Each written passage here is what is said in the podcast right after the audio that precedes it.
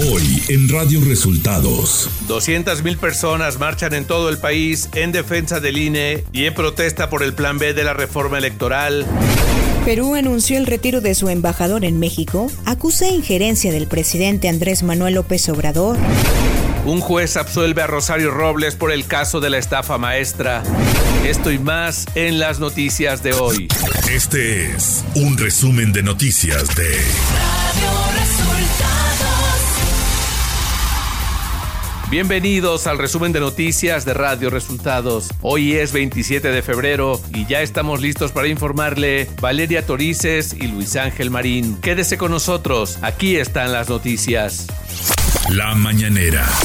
Este lunes en la conferencia de prensa, el presidente Andrés Manuel López Obrador aseguró que la marcha que se realizó este domingo en defensa del INE es una muestra de que su gobierno respeta la opinión de otros grupos. Es bueno para el país. Son dos agrupamientos, o formamos parte de dos agrupamientos distintos y contrapuestos, dos proyectos distintos de nación. Y esto ayuda mucho.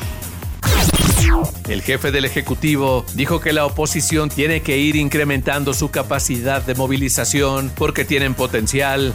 De ese potencial. Entonces, tienen que mover más gente todavía tienen que ir incrementando su capacidad de movilización porque este, tienen potencial. Y ante el anuncio de la presidenta de Perú, Dina Boluarte, de retirar a su embajador en México, el presidente Andrés Manuel López Obrador señaló lo siguiente. Nosotros no aceptamos eh, toda la farsa eh, que ha significado la destitución del presidente Pedro Castillo porque no se respetó la voluntad del pueblo de Perú. Se pisoteó la democracia y se cometió una gran injusticia al destituirlo y encarcelarlo y luego eh, establecer de facto un gobierno autoritario, represor. Andrés Manuel López Obrador anunció que este lunes tendrá una videollamada con Elon Musk, dueño de Tesla, y con otros directivos de la empresa para hablar acerca de la instalación de una planta en México. Saben que tengo una llamada con el dueño de Tesla. Ah, sí, y este, y no quiero, este, quiero estar puntual. Es en, ¿cómo se llama esto? Teleconferencia. Sí. Y ya mañana les platico. Radio Resultados Nacional. La mañana de este domingo se llevó a cabo la marcha en defensa del INE y en protesta por la aprobación del Plan B de la reforma electoral convocada por distintas organizaciones civiles y partidos de oposición, a la cual acudieron más de 100.000 personas. Los oradores de la marcha fueron la periodista Beatriz Pajés y el ministro en retiro, José Ramón Cosío. Durante su participación como oradora, la periodista Beatriz Pajés afirmó que el presidente Andrés Manuel López Obrador utilizó al órgano autónomo para llegar al poder en 2018, pero hoy pretende destruirlo con su plan B de reforma electoral. En su discurso aseguró que las personas congregadas en el Zócalo Capitalino, hombres y mujeres de conciencia libre, y que no tienen miedo a los desplantes autoritarios que intentan callarlos. Al terminar su participación, los asistentes entonaron el himno nacional mexicano. Al asistir a la segunda movilización en defensa del INE y del voto de los mexicanos, el presidente nacional del PAN, Marco Cortés, hizo un llamado a los ministros de la Suprema Corte de Justicia de la Nación a que declaren la inconstitucionalidad del Plan B del presidente de la República. Al llegar al Zócalo, los panistas se encontraron con una lona con la imagen de Genaro García Luna, el logotipo del PAN, y la leyenda García Luna no se toca, montada en uno de los edificios frente al Zócalo, el cual en algunos pisos es sede de las oficinas del Congreso de la Ciudad de México. Ante esto, el presidente nacional del PAN, Marco Cortés, señaló lo siguiente. Que Palacio Nacional está desviando recursos públicos para hacer política, así como lo hacen de forma permanente sus y estaremos denunciando todo aquel acto anticipado, ilegal de campaña y desvío de recursos públicos. Alejandro Moreno, presidente del Comité Ejecutivo Nacional del Partido Revolucionario Institucional, al arribar al frente de un numeroso contingente priista al Zócalo Capitalino para expresar un contundente rechazo al llamado Plan B de la reforma electoral aprobada por Morena y sus aliados en el Congreso, dijo que estaba ahí para defender la democracia, para demostrar que los ciudadanos están unidos, protegiendo lo que juntos han construido. El presidente nacional del PRD, Jesús Zambrano, asistió a la marcha del Zócalo en apoyo al INE. Fuimos parte de la concentración histórica en el Zócalo de la Ciudad de México, junto a miles de ciudadanos comprometidos con la defensa de la democracia. Dimos un mensaje muy poderoso a la Corte para que se declare inconstitucional el plan B del presidente, afirmó el líder perredista en sus redes sociales. Luego de cinco horas de audiencia, un juez federal del Centro de Justicia Penal Federal del Reclusorio Sur determinó absolver a María del Rosario Robles Berlanga de formar parte de un mecanismo de desvío de recursos millonarios por más de 5 mil millones de pesos, motivo por el cual fue detenida en agosto del 2019. Ante esto, la Fiscalía General de la República anunció que apelará a la resolución del juez Roberto Omar Paredes Gorostieta y FEMAT, por el que canceló el proceso contra la exfuncionaria federal por el caso de la estafa maestra. El presidente de la Junta de Coordinación Política en el Senado, Ricardo Monreal, expresó su rechazo en contra del posicionamiento de los congresistas estadounidenses, quienes alertaron que con la aprobación del Plan B del presidente Andrés Manuel López Obrador, se ponen en peligro las elecciones de México. Economía.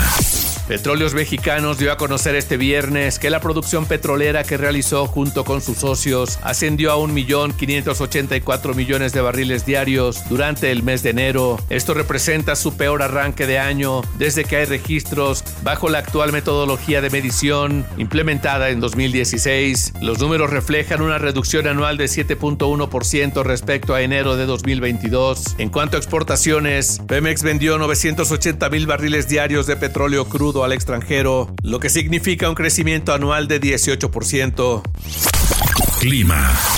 Este día el Frente Frío número 36 y la octava tormenta invernal se desplazarán sobre el noroeste y norte de México asociados con la entrada de humedad generada por las corrientes en chorro polar y subtropical, lo cual originará lluvias y chubascos en ambas regiones, ambiente muy frío por la mañana y probable caída de nieve o aguanieve en zonas montañosas de Baja California, Sonora y Chihuahua. Ciudad de México. La jefa de gobierno de la Ciudad de México, Claudia Sheinbaum, inauguró en Iztapalapa la Unidad de Transformación y Organización para la Inclusión y la Armonía Social, Utopía Libertad, que brinda a vecinos de la demarcación opciones gratuitas de recreación y conocimiento al contar con un planetario, observatorio, reloj solar, un tortugario, mariposario, huertos urbanos, invernaderos, muros y azoteas verdes. Información de los estados.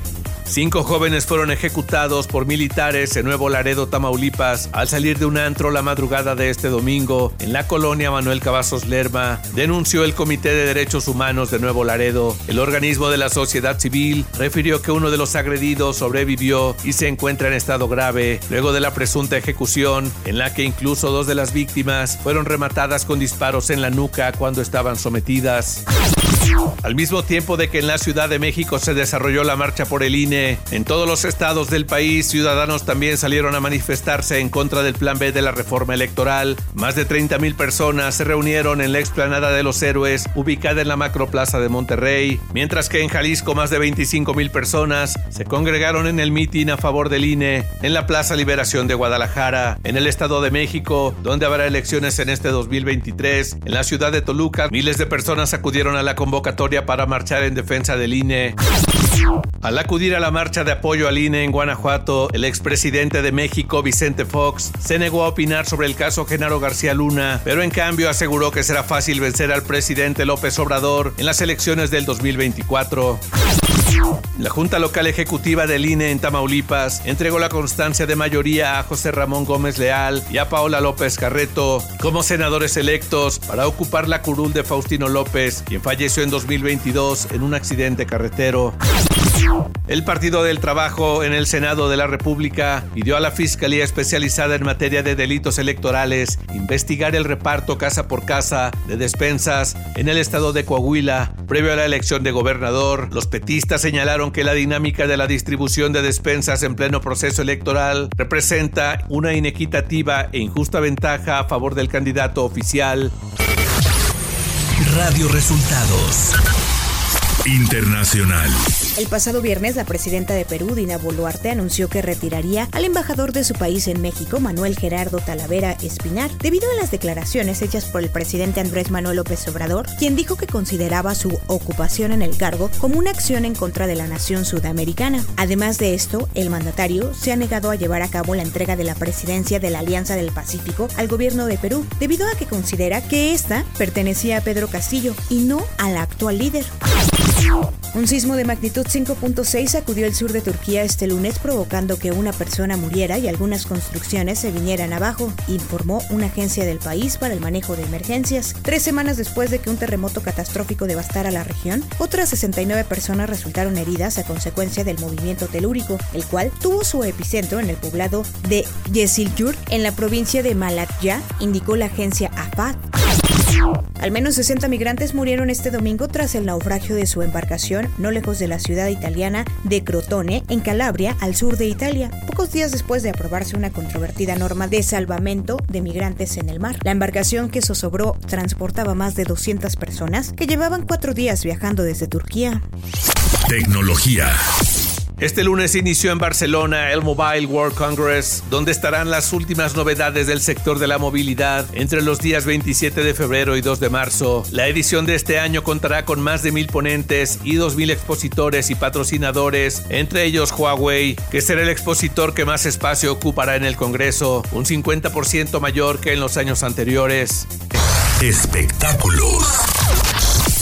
La cantante Ana Gabriel anunció que se retira de la música luego de dar un concierto en Los Ángeles, California, tras agradecer a sus fanáticos por el apoyo que le dieron durante su presentación del 25 de febrero, anunció que pronto dejará los escenarios. Ana Gabriel, de 67 años, expresó que el retiro no sería de forma inmediata, y el motivo es porque ya está cansada de los escenarios y desea disfrutar más a su familia de otra manera.